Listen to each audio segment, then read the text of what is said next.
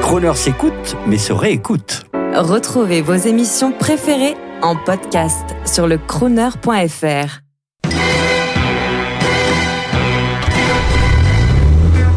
Eh bien bonjour, je suis Thierry S, je suis commissaire général euh, du mondial automobile et je suis très heureux d'être au micro de Crooner. L'électrique ne va pas prendre la place du thermique dans les plus prochaines années, il faut être sérieux. C'est vrai que l'électrique et l'hybride augmentent, euh, mais vous savez, je le dis toujours, les constructeurs ont fait leur boulot.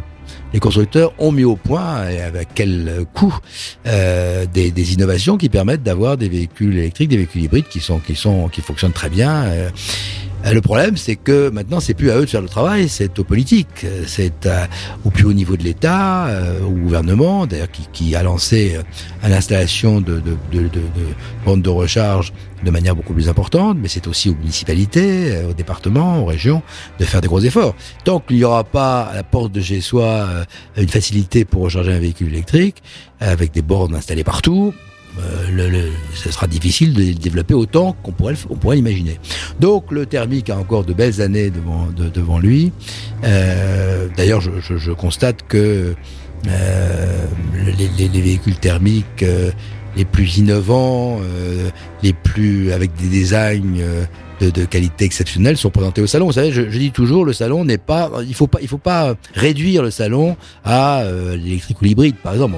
C'est la tentation de certains journalistes qui disent, bon, le thème de cette année, c'est l'électrique, mais pas du tout. Ça n'a pas de sens. Euh, le thème de cette année, c'est toutes les voitures du monde. C'est clair. Euh, tous les constructeurs du monde sont là. Euh, c'est vrai qu'on a le retour de Tesla, qui était pas il y a deux ans, d'Aston Martin aussi, qui était pas il y a deux ans, pour faire rêver les, les, visiteurs. Mais on a une forte présence de, l'industrie automobile nationale, avec de très beaux stands et des, des, véhicules innovants et des concept cars, des prototypes très présents. On a une forte présence également d'augmentation des, des, des, constructeurs étrangers et des équipementiers euh, tout azimut.